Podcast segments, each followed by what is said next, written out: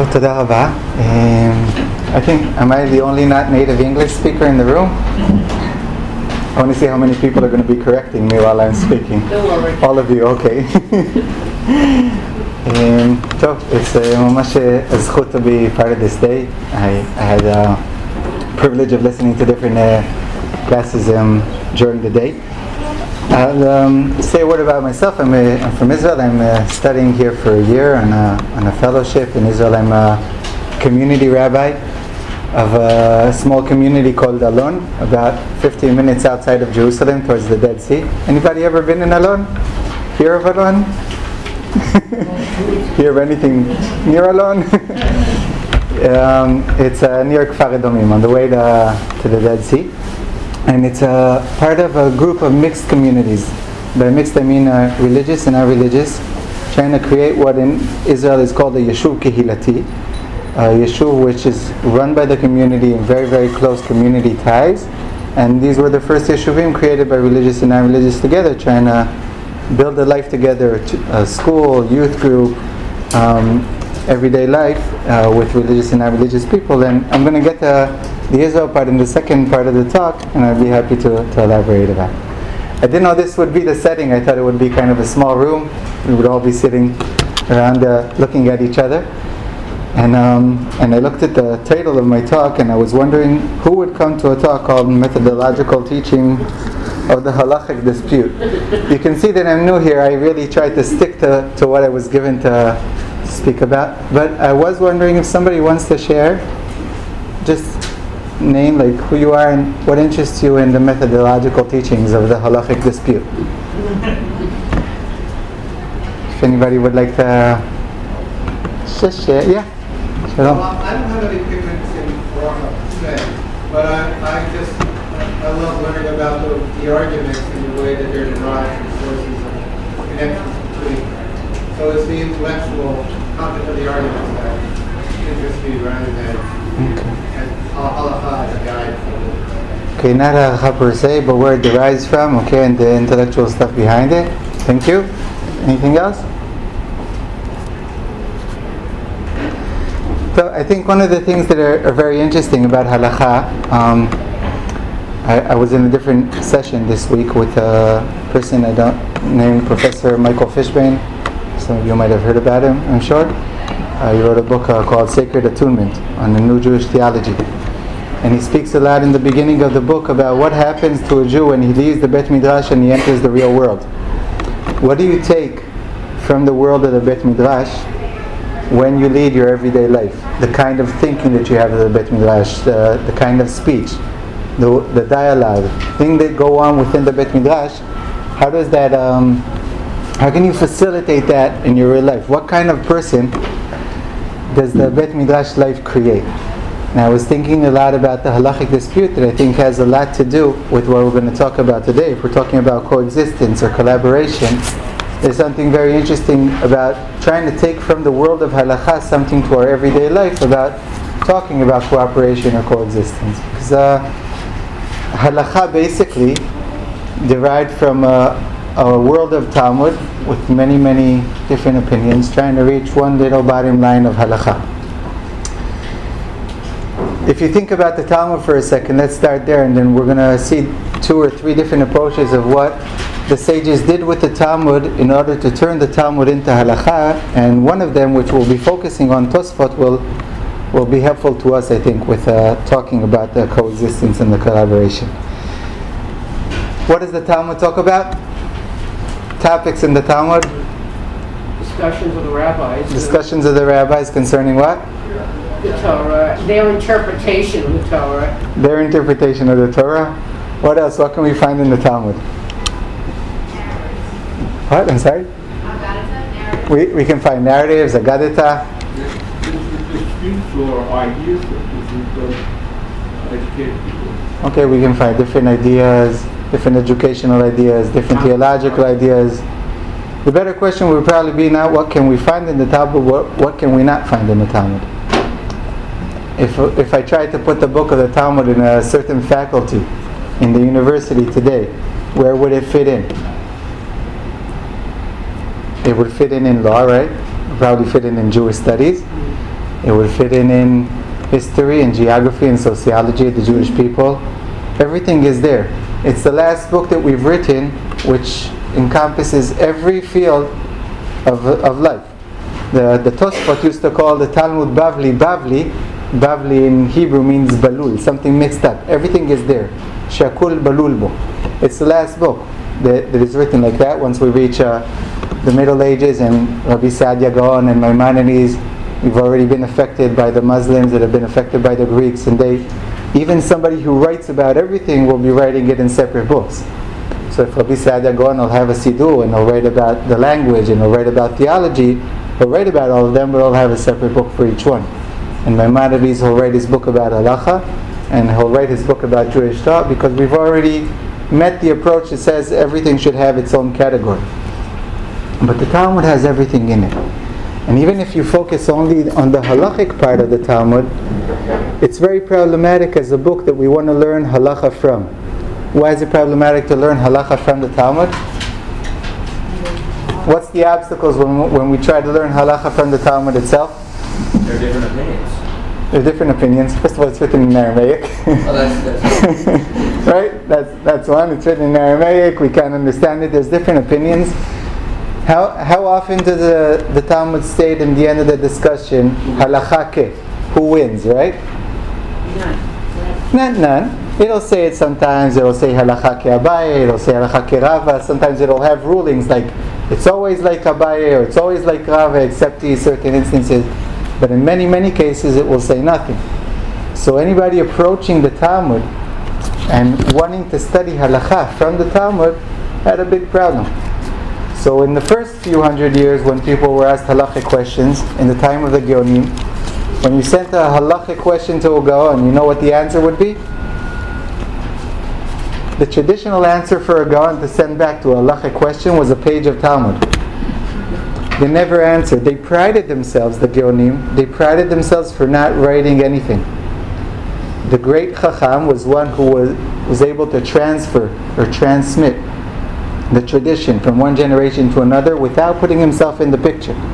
You ask me a question, the answer is Masechet Shabbat, Tractate of Shabbat, Daf Nun Hey Amud Bet. It's a beautiful sugya there, by the way. So that's the answer for your question. You have another question, your answer is Baba Kama. Here, look up at that page. I'm not going to answer. That was not easy and also problematic. People got this page of Talmud, they didn't know. Sometimes to give a proper answer, you had to send 5 different pages of Talmud from different places. And at a certain point, different Jewish scholars tried to, if I was standing near the bookshelf, I would be able, they tried to take 2 of those huge shelves called the Talmud and turn it into something which is called halakha. Maimonides, I think, describes this in the most beautiful way when he writes his foreword to Mishneh Torah. He says, what happens if you wake up one Shabbos morning and you want to have a cup of tea and you're not sure if you're supposed to put it in the first cup of hot water or the second cup of hot water and the third cup of hot water? Where would you find the answer in the Talmud? Probably in about 5 different places. Some of the halachot of Shabbat are in the tractate called Masechet Shabbat. Some of them are in Megillah, some of them are in Baba Kama, some of them are in Pesachim. Says Maimonides, once you open up the book, if you're lucky enough to find the answer, all 3 cups of water will probably be cold if it's still Shabbat. It might already be the next Shabbat, and luckily if you have the same question, then you'll find the answer. So different people try to turn the Talmud into something which is feasible. Is that a word? Feasible. It might be a word and might have nothing to do with what I'm trying to say. But if it's a word, it also fits here. But they try to turn the Talmud into something that you can hold on to. Tangible. I knew it was something that sounded like feasible. They want to make the Talmud tangible. The first one to do it before Maimonides, who's the first one who really approaches this? Right after the Geonim? The Rif.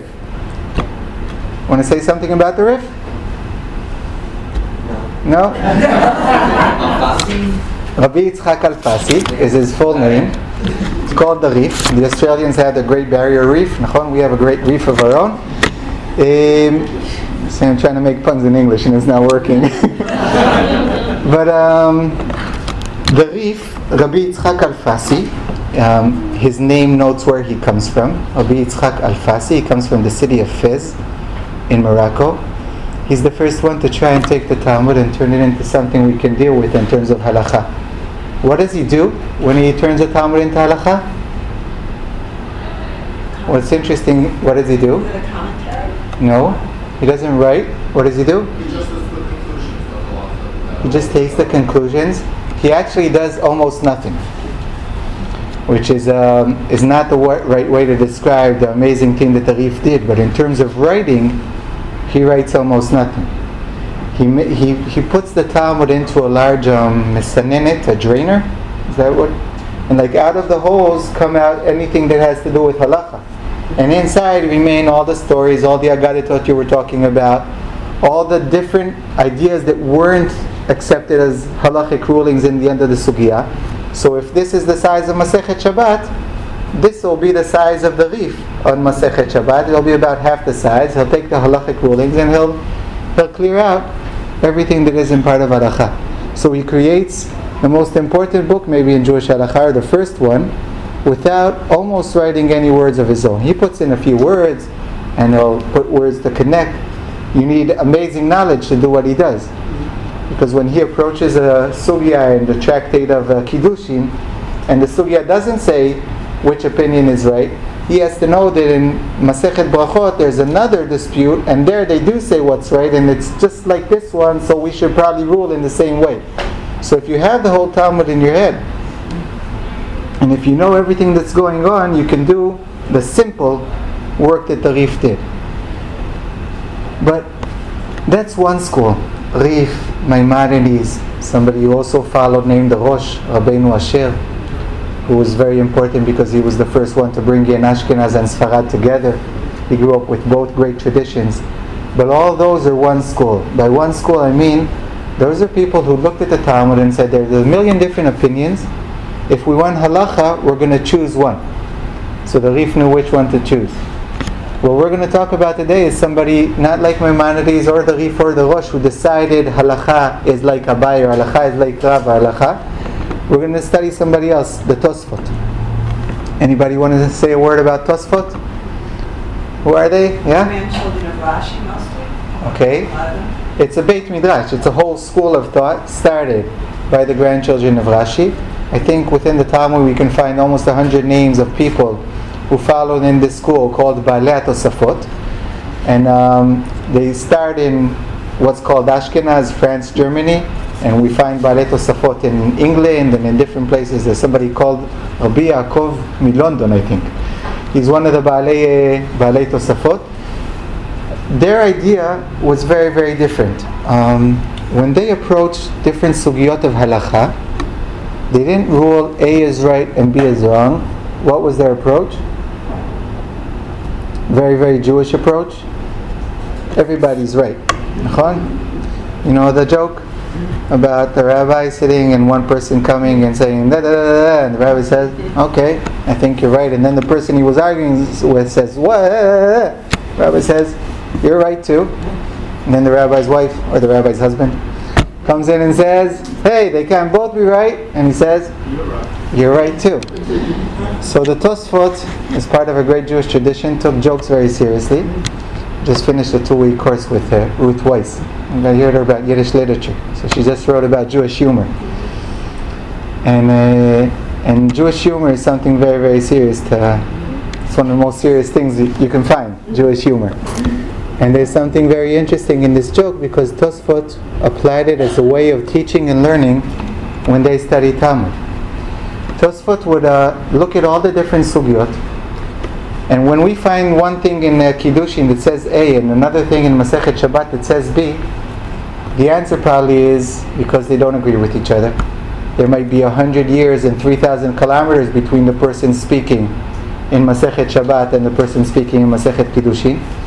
But still, Tosafot will look at these different sources like a little child looking at his Ima and Abba, and he doesn't want them to fight, so he'll find a way. You don't ask a little child who you like better, Ima or Abba. That was the kind of child Tosafot were. they looked up at the different sources and they said, no, there must be something in every one of these sources. Just before we get into what we're going to study, like a famous example, everybody or some of you familiar with the term is Zman Rabbeinu Tam. What does Rabbeinu Tam mean? Come on. The 72 minutes after Shabbos, right? Rabbeinu Tam is a certain way of looking at the way the day is built. And he thinks that what we call in Halakha, Tzeta Kochavim, the final darkness, when you can already see the stars, is much later than what most people think. So people who observe Rabbeinu Tam on Shabbos, if Shabbos is out at 5:20 or 5:30 now, it'll be out at 6:30, according to Rabbeinu Tam. Tam in Hebrew means finished. It's because they're screaming, Rabbeinu Tam, Tam, Tam. That's a Hebrew joke. It's not funny. Lo I can't say that Jewish humor is a serious thing and keep failing in my attempts. So we're going to have to improve during this session. But Rabbeinu Tam, for instance, is his time derives from, there's two different sugya dealing with the way the day is built. One says that there's about 13 or 14 minutes between when the sun sets and when it gets dark, which is about the time there is between when the sun sets and when it gets dark enough to see the stars. That's one sugya. It's in Masechet Shabbat. There's another one in Pesachim that says that there's 72 minutes between. So most poskim will say the one in Pesachim is not the one we rule by. Rabbeinu Tam will say no, they're both right. The one in Masechet Shabbat deals with a certain setting of the sun that we can't see. The sun sets behind the horizon and we can't see it. But there's really 72 minutes. And he recreates the day and he's willing to do that, to change nature, to change the way we see, to change how the whole Jewish people observes Shabbat. But the price that he's not willing to pay is say that the tractate in Pesachim is wrong, that we don't go by that. So what we're going to do now is we're going to try and follow shortly. I only realized kind of late that this was a shorter session than what I thought. No, it was my fault. But we're going to go shortly through a passage with Tosafot. And we're not going to do a whole Bet Midrash and learn these on our own. We're going to do a big Chevruta and try and learn them together. And the passage that I chose to talk about is a passage which in itself speaks about dispute. What do you do when two people have two different claims, and how do we deal with two different claims when they're both claiming for the same object, or same sum of money, or claiming to be the same person, or different disputes. So one side is Hebrew and one side is English. You can choose whichever one you want. It's a very, very famous passage.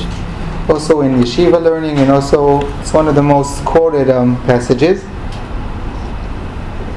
There was actually a TV show, an educational Israeli TV when I grew up, called Shnayim Ochazim. It was named for this passage. Don't know if there's anybody in this room who ever saw that. It's kind of funny to look at now. It will disclose how old you are if you raise your hand. We're going to start with Shnayim Ochazim. So we're going to... I'll start with the English. This is the first Mishnah in Masechet Baba Kama, which mainly deals with lots of different issues, talking about economic dispute or different decisions that have to do with economic life between people. And if anybody would like to read, I'd be happy. Very happy. Okay, you have to read out loud though, so everybody hears you. One of them says, I found it, and the other says, I found it. One of them says, it is all mine, and the other says, it is all mine. Then the one shall swear that his share is not less than half, and the other shall swear that his share in it is not less than half. And the garbage shall then be divided between them. Okay, let's stop here for a second, okay? The best way to approach a text is to ask a question, right? Let's read it for a second and ask as many questions as we can ask. You read about two persons appearing, they're both holding a garment, right? You want to say it in regular English? What's happening in the Mishnah? Say it in your own words. Two people appear, they're both holding on to, a coat or something. Yeah. And they're both saying it's mine. What is the ruling? The ruling is that each squares that they own at least half, and then each takes half. And then each takes half. Okay, that's the first part of the Mishnah. I think there's about 10 or 15 good questions to ask about what we just read. Anybody want to start? What are the questions we have when we read this part? Yes? There was a baby who cut in half, so that's not a good idea. Okay. Can you cut a coat in half or can you not cut a coat in half? I can't resist the... You know the Solomon story, right? You know the mother-in-law story? Yeah. Two mother-in-laws waiting for their chatanim. This is my last attempt. I'll tell no more jokes afterwards. Okay, I promise. They're waiting at the train station, and the two chatanim are supposed to get off the train for their daughter, and only one gets off the train. So they go to the rabbi, and they're all screaming, "He's my chatan! He's my chatan!" So the rabbi says, "Hey, no problem. Give me a sword. I'll cut him in half. You take half, and you take half." And one of them says, "No, he'll die." And the other says, "Yeah, cut him in half." He says, "That's the true mother-in-law." Okay. So there is a problem of cutting a garment in half, and the commentators will say that we have to find a way to split it. We'll sell it and split the money. You'll wear it Sunday, I'll wear it Monday. You'll wear it Tuesday, I'll wear it Wednesday. At some point we'll put it in the wash, hopefully. Okay, but we need to find a way. Yeah. What about a more fundamental issue of whether one is actually telling the truth and one isn't telling the truth, rather than just assuming both have equal standing? Let's make that even worse. Are they both telling the truth? No. Is there any chance in the world that they're both telling the truth? Yeah. Well, they could have both found it at exactly the same time. It was lying on the street, and they both happened upon it at the same time. Maybe, like one chance in a million of them touching the garment. They can both believe they're telling the truth. That's true. Okay? It could be like when you find a parking space, right? You're sure you're the first one that you saw that parking space from about 3 miles away, right? And there's somebody else. So it could be you both really sincerely believe you're telling the truth, but there's a very, very slim chance, if at all, that they're both telling the truth. So there's a fundamental question here. One second. It's something here is not fair.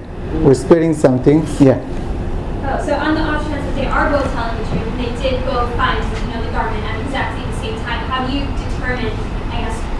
As, like, if they do actually have to share it, if that share is equal, if the share isn't equal, like, how do you, like, determine the shares of it? It's kind of, caught up on that. They're swearing that one is swearing that his share in it is no less than that, and the other one is swearing the same thing. Like, how do you even determine, like, who has a share and what that share is? So you're saying, even if they are telling the truth, it's a big question, how do we determine how we split it up between them, right? And it's a very interesting swear. It's kind of weird. What are they swearing? They're not swearing about what they were claiming, right? What were they claiming? It's all mine. And they're swearing that at least half of it is theirs. Why?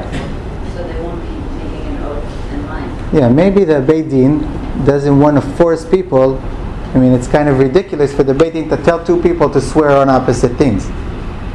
You're making the swear look like something... The shvuah becomes something which is not serious anymore, right? So they're swearing on the one chance in a million that it both belongs, right? So they're swearing on that. And how do we divide it up? Like the next division in the Mishnah we're not going to go into now is when one says it's all his and the other says that only half is his. Why would somebody say only half is his? There's a deal between perhaps where... That's a sophisticated thought. Maybe there's a deal between them. Your problem is you don't have two twin 10-year-olds, right? Whenever they race, what's the first one going to say? When they have a race, the first one that gets there says, "I was first." What does the second one say? No, he doesn't say, "I was second." He can't say, "I was first," because that's too much chutzpah. What does he say? "We got here together." Nachon? It's like the second one says, "No, half is mine." But there's a certain amount of chutzpah that you can have. So there's a different way of dividing it when one says it's all his and one says... But because of time, we're not going to go into this in depth. I just want to say real shortly, I think one of the main things here is it's not fair. The whole Masechet of Baba Metzia, the tractate, opens up with a Mishnah, with the ruling, that the only thing we can say with almost 100% of... 100% of certainty about the Mishnah is that it's not fair. And that's pretty problematic or puzzling to open up a Masechet with a ruling. This is Baba Metzia. We're going to do judgment here, and this judgment is not fair. Yeah. Well, it seems like one of the, except where we put this in the academic realm, and maybe philosophy, and it seems maybe there's not a lot of philosophy that fairness. Although one would think that that's the prevailing, the primary thing, that fairness or justice, as we see, gets sublimated in favor of resolution. That's very good. It could be that we're not looking for fairness. We might be looking for a peaceful resolution. Maybe we want them to go home not too upset. And specifically in this case, we have to remember 2 minutes ago they both had nothing. So it might be easier in this specific case to send them home with half. They found $100 in the street, so they both went home with $50 and they started the day with nothing. That's fair enough. Maybe in other cases, the way of ruling in this dispute will be wrong. Since I really wanted to focus on Tosafot, I'm just going to say quickly what Tosafot does. If you want to look at the Hebrew side for a second, we're only going to read 3 words, and they're even not going to be in Hebrew, they'll be in Aramaic. But what Tosafot does, in line with what I was saying before, that Tosafot do with the Talmud, Tosafot asks, with their vast knowledge of the Talmud, they say, hey, there's about 10 other places where there's also a dispute about something. There's also 2 people that are claiming that something is theirs. But in those cases, you rule differently. And the Tosafot wants to ask, why in those cases did you rule differently? Now, the Tosafot doesn't have the privilege of saying, because A and B are wrong and this is the right place. So Tosafot have to be very, very creative in saying, no, they're all right, and we're going to apply every method of ruling in a certain kind of dispute to a different reality, or to a different kind of reality, or they're going to have to be very, very creative in saying everybody's right, but only in a certain case. Like we were talking about, when you find something, it's easier to say split it because it's fair, they had nothing.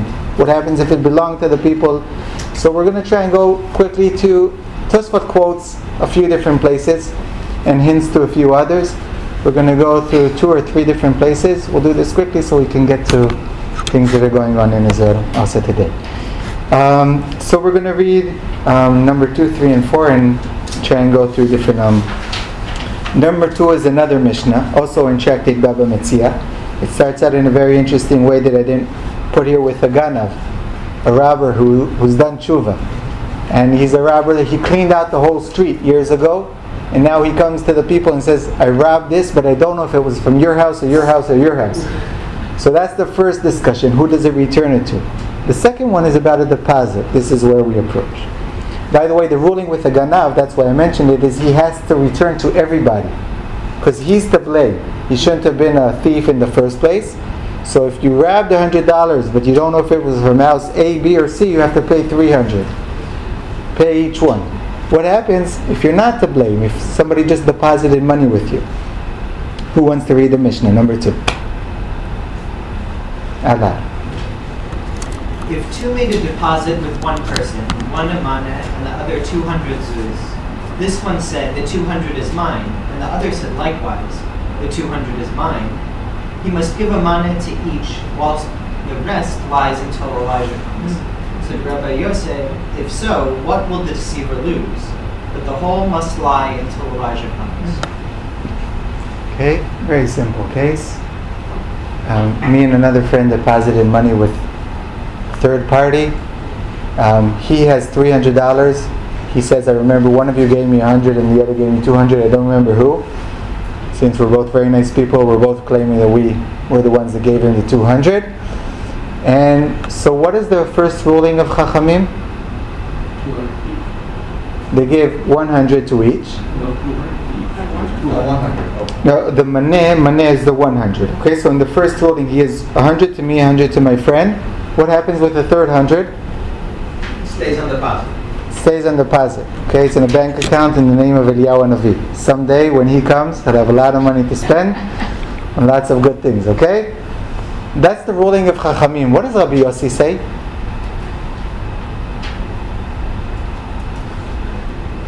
What's his opinion?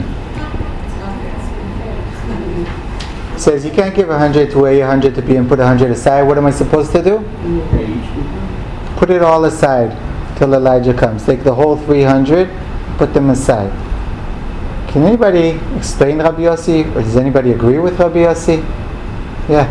I recall because one of them, they both did give him 100. They definitely both gave him 100. So nobody's getting something that doesn't belong to them. It's just the deceiver's not being punished for deceiving. Okay. That's the logic of the sages, of Chachamim. They say, you both gave me 100, both take 100. I don't know who this 100 belongs to. It's not something you found, so I'm not going to divide it. It'll wait here till Sunday. But Rabbi Yossi says what? Why can't I give each 100, yeah? Because you're incentivizing people to deceive. Because they won't lose anything by lying and saying that 200 will still get their 100 back. Right. And what does the second do? No cost. Okay, can you explain that to the person who just lost 200? Well, it's a problem. It's not easy. The system would be that fewer people would make more money. It's better for the system, it's bad for the person, right? I could tell this person, hey, you lost a lot of money now, but all I can promise you is that your children will live in a better world, right?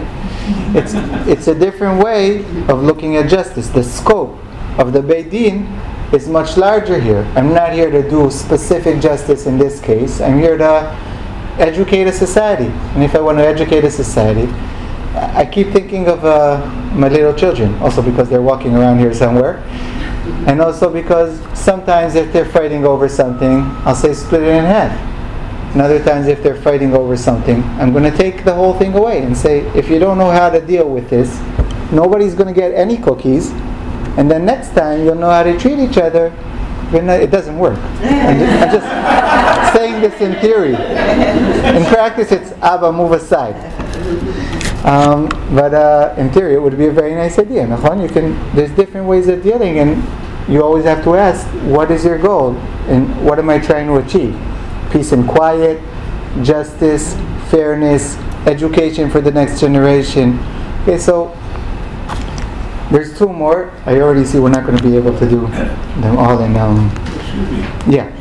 There's someone who's wrong here, and that's the person who took the pockets. He should know who gave him the 200 and who gave him the money. And if he makes a mistake, he should take all 200 so that the innocent party doesn't lose. Okay, that's a very serious accusation. And one of the Parshanim, one of the commentators asks that. And Rashi points out that it must be a Shomer Chinam. A Shomer Chinam is somebody who just did you a big favor. He's getting nothing for the fact that you deposited. And because he was just doing a favor in the first place, it would be unfair to hold him accountable for the outcome.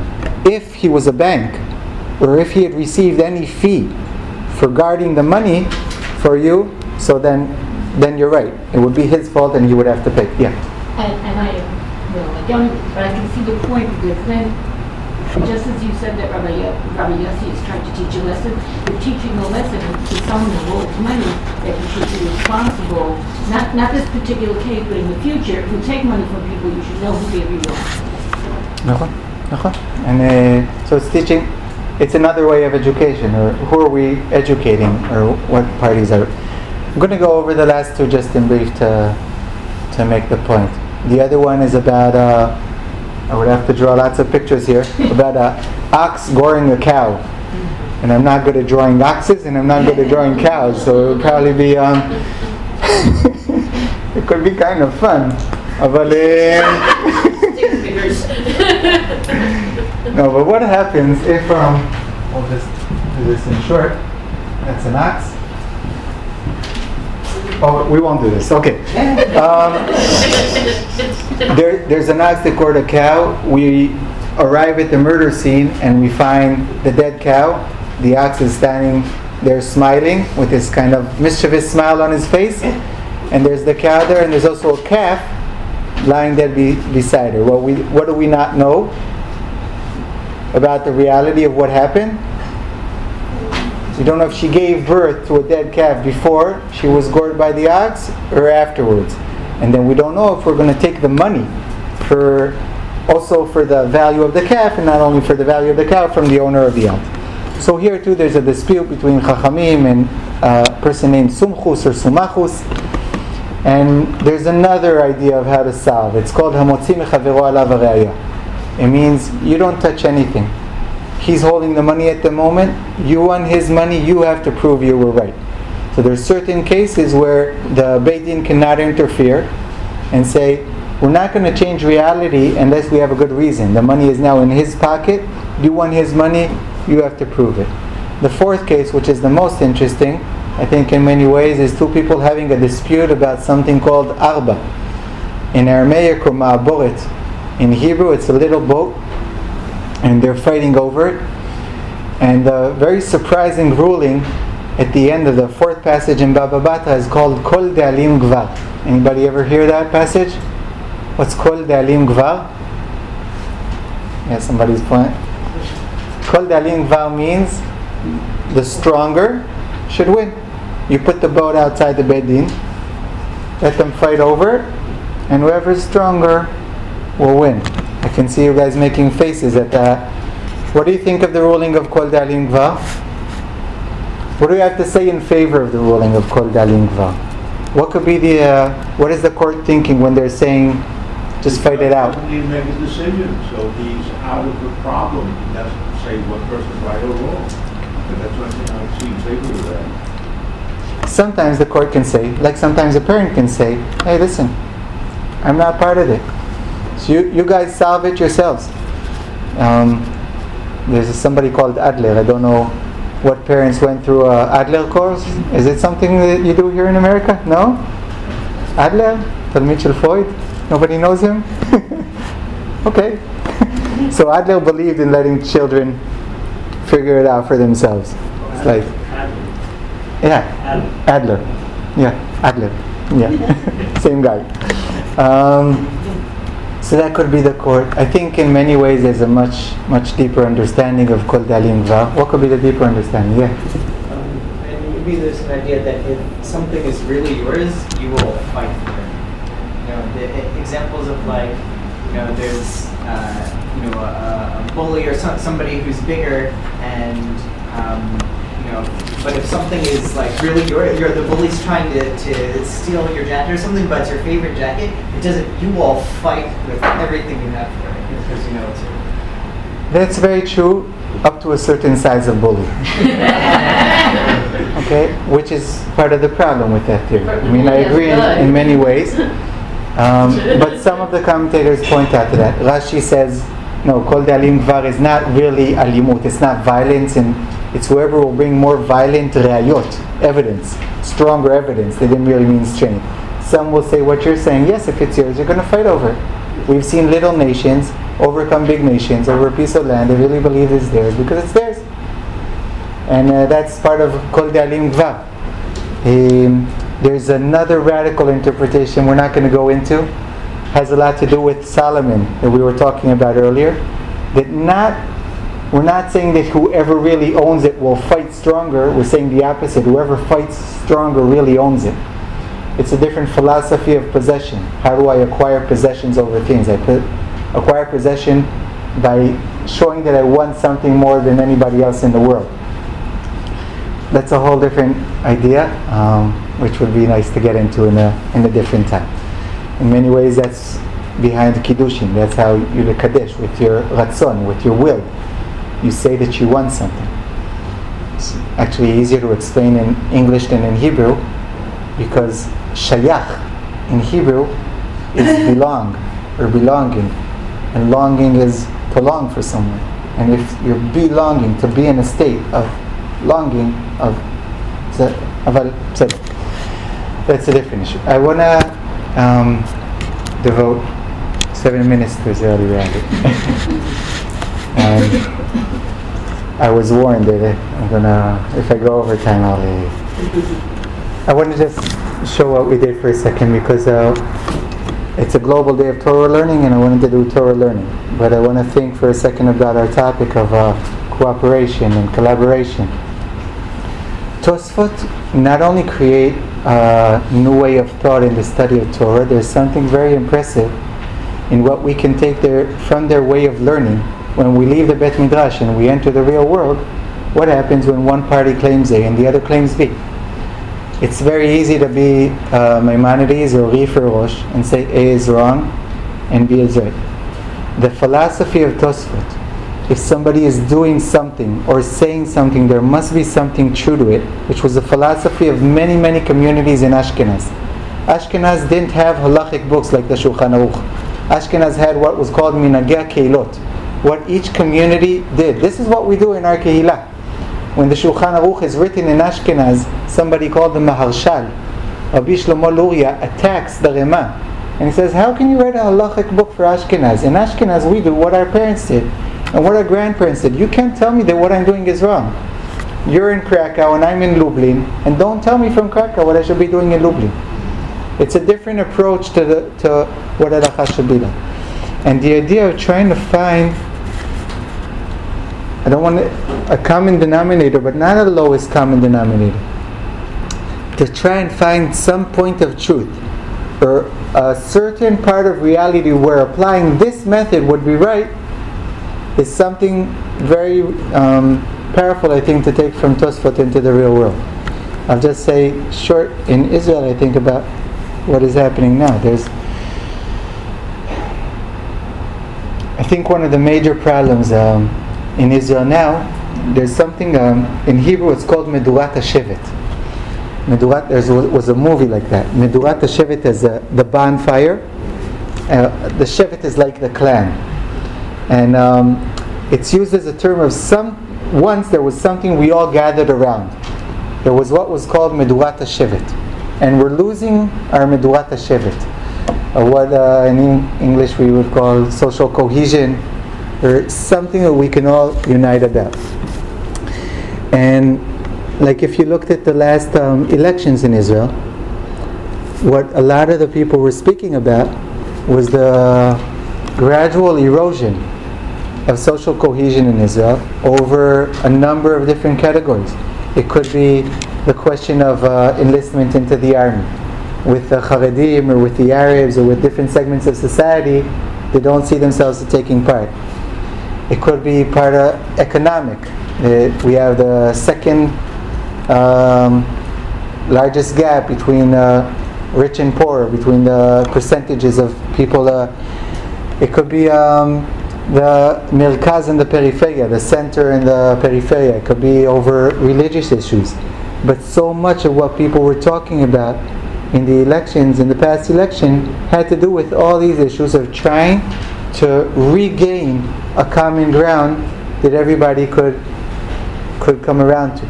Now, if I try to apply, for instance, learning of Tosafot, when people come from different places, you have to try and find something that not differentiates between them but unites them. An interesting example, we're not going to get to both. I want to talk about one example with using our past and one example with using our future, because I think to unite people you can either point to something, here look where we came from, or look where we're going, what the Rav Soloveitchik would call Goral and Yehud. This is where we come from, we have something together, okay? We have a shared history, or this is where we both want to go. And both things are being used in Israel in very interesting ways. I'll start with the past and we'll save the future for some future. But like when we had two great aliyot over the past 20 years, two very big immigrations from Ethiopia and from Russia, people realized, or somebody was smart enough to say, hey, if we're not part of the same story, we're not going to be able to live together. Just to give an example, there's a famous halakhic question by somebody called Rabbi Ovadia Ager. He's a convert, and he asks Maimonides, can I say Eloheinu ve'Elohe Avoteinu? When I say the benedictions, can I say my God and the God of my fathers?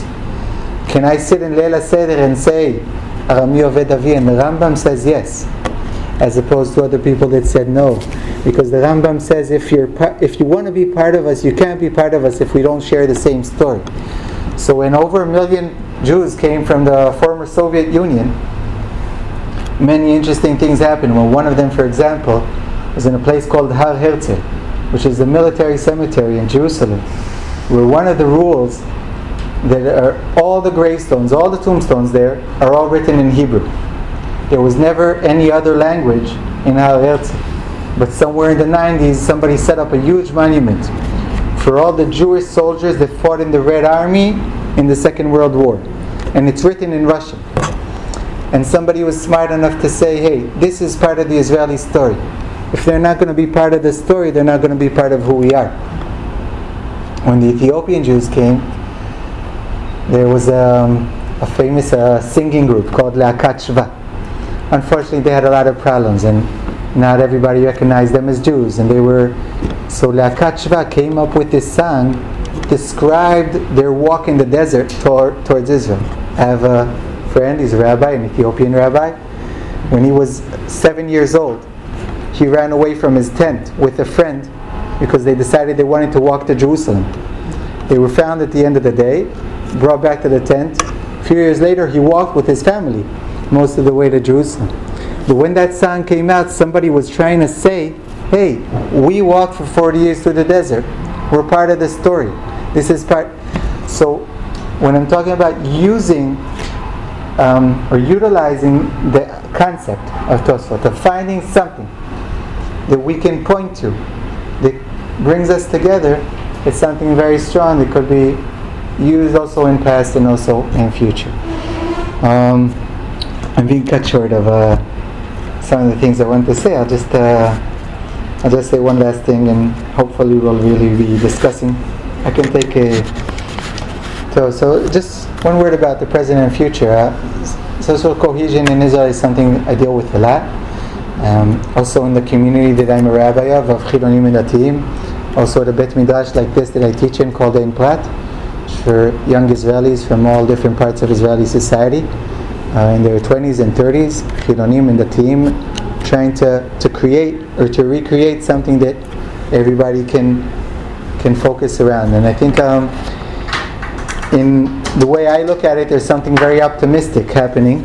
I pointed to the last elections, but I think that many Israelis are aware of the fact that we need to recreate Medurat HaShevet. We need to light again that bonfire in the center is something that everybody can sit around. And it's happening in many different fields.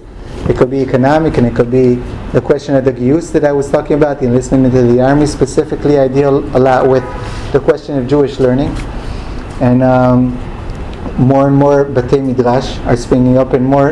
It's not just B'tei Midrash. Anybody listening to Hebrew music today, when I thought I had more time, I was going to play a lot of Ehud Vanai or Idan Reichel or Eti Ankri or any other leading Amir Benayoun singers in Israel, and you see people reliving or bringing back to life Jewish tradition in a much more way which is the center of the culture and not the periphery. Specifically, I just wanted to speak about Halakha in this session, because I really feel Halakha over the years played this role, something which brought people together. The main idea of Halakha was the fact that if we're all doing the same thing, it'll be easy for me to eat at somebody else's house, we'll be talking the same language, we'll be doing the same things. And unfortunately, I've seen Halakha over the past years becoming something which creates a divide. And because of Halakha, people won't talk to each other, won't eat at each other's house, or won't sit and learn together. And specifically, one of the things that I'm very concerned with is bringing Halakha back to its original role, or using it and its learnings in a way to try and recreate the things that we were trying to talk about. So I'm sorry some of this was cut short, and Toda Rabba.